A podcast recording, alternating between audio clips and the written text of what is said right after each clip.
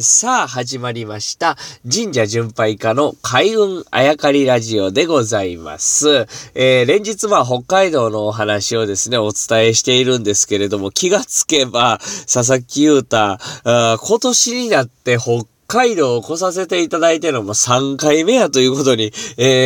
さっき気がつきまして、もうほんと今年になってから何回も北海道寄せさせていただいてるなと思って、ほんと感謝しているわけでございますけれども、北海道と連日言っているんですけれども、なぜこの北海道だけどうというのかというのめちゃくちゃ気になるところなんですね。他に日本には都があったり、府があったり、県があったり、これ1道1都2府43県というようなね、こう47都道府県のことを言ったりするわけですけど、道がついてんのは北海道だけなんですね。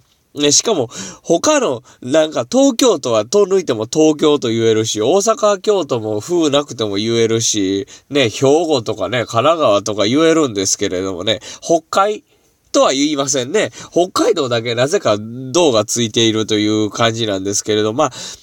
この道というのは何かっていうのはですね、明治以降に決まるわけですけれども、それ以前から実は日本には道がありまして、これはですね、神社巡りしている中ではですね、切っても切れない、存在なわけですね、この道というのは。今日はその話を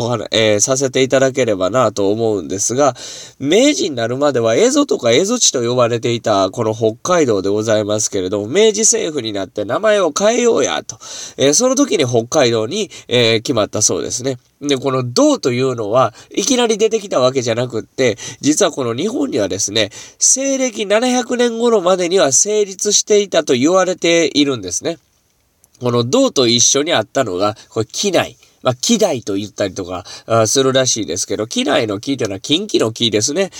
今でも関西地方を近畿と言いますけれども、この畿と内側というので、畿内と呼ぶわけですね。この畿内というのはどういう意味かというと、皇居に近いところというのを畿内とか畿内と呼んだんですね。で、この畿内、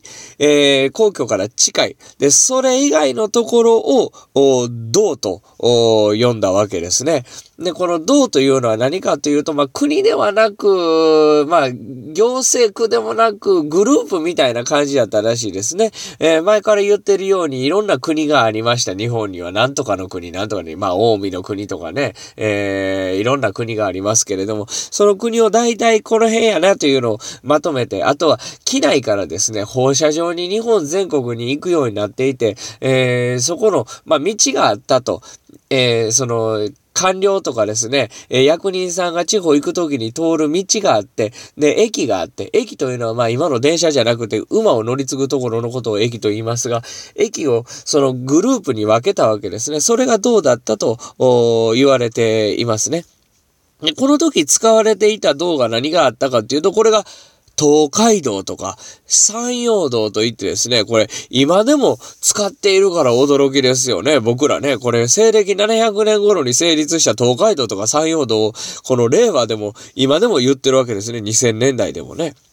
さあ、話は北海道に戻しますけれども、明治になりまして蝦夷に代わる名前を決めようという時にですね、いくつかの案が出てくるそうですね。で、その案には大体道がついていたそうですね。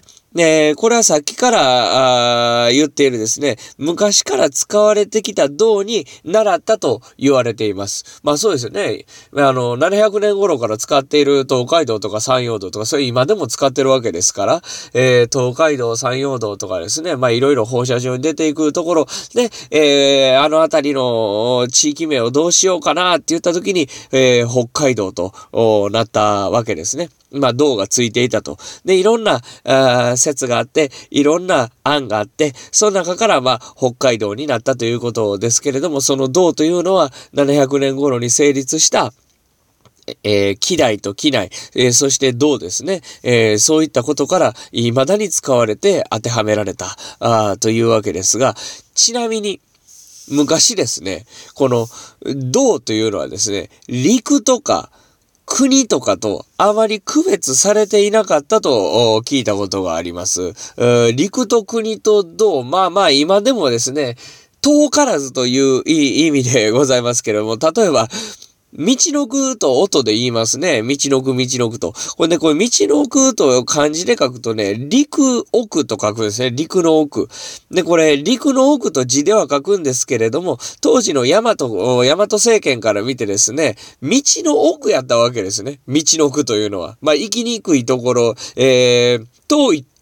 ところという意味ですね。だから道の奥やったわけですね。で、音では道の奥というけど、漢字では陸の奥と書くわけです。まあこれ字は違いますけども、意味は大体一緒ということですね。まあそう言われると、最初の話に戻ってきますけど、北海道の道ね、これ道じゃないですけれどもね、北海道も道じゃないのになという、疑問も大体こう晴れてくるわけでございます。まあ北海道とね、いう名前はね、特別だということ。一道一都二府四13件、まあ一つしかございませんから、道はね、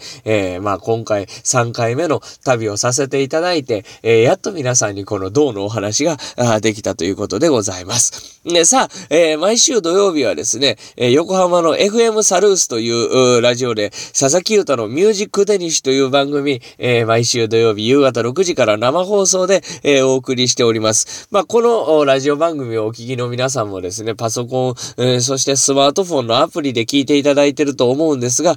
その FM サルースの佐々木優太のミュージックデニッシュも FM プラプラなどいろんなアプリがありまして、その中から簡単に聞いていただくことができます。メッセージもお待ちしておりますので、ぜひ聞いてくださいということで、今日は北海道の道とは何のことやというお話をお伝えいたしました。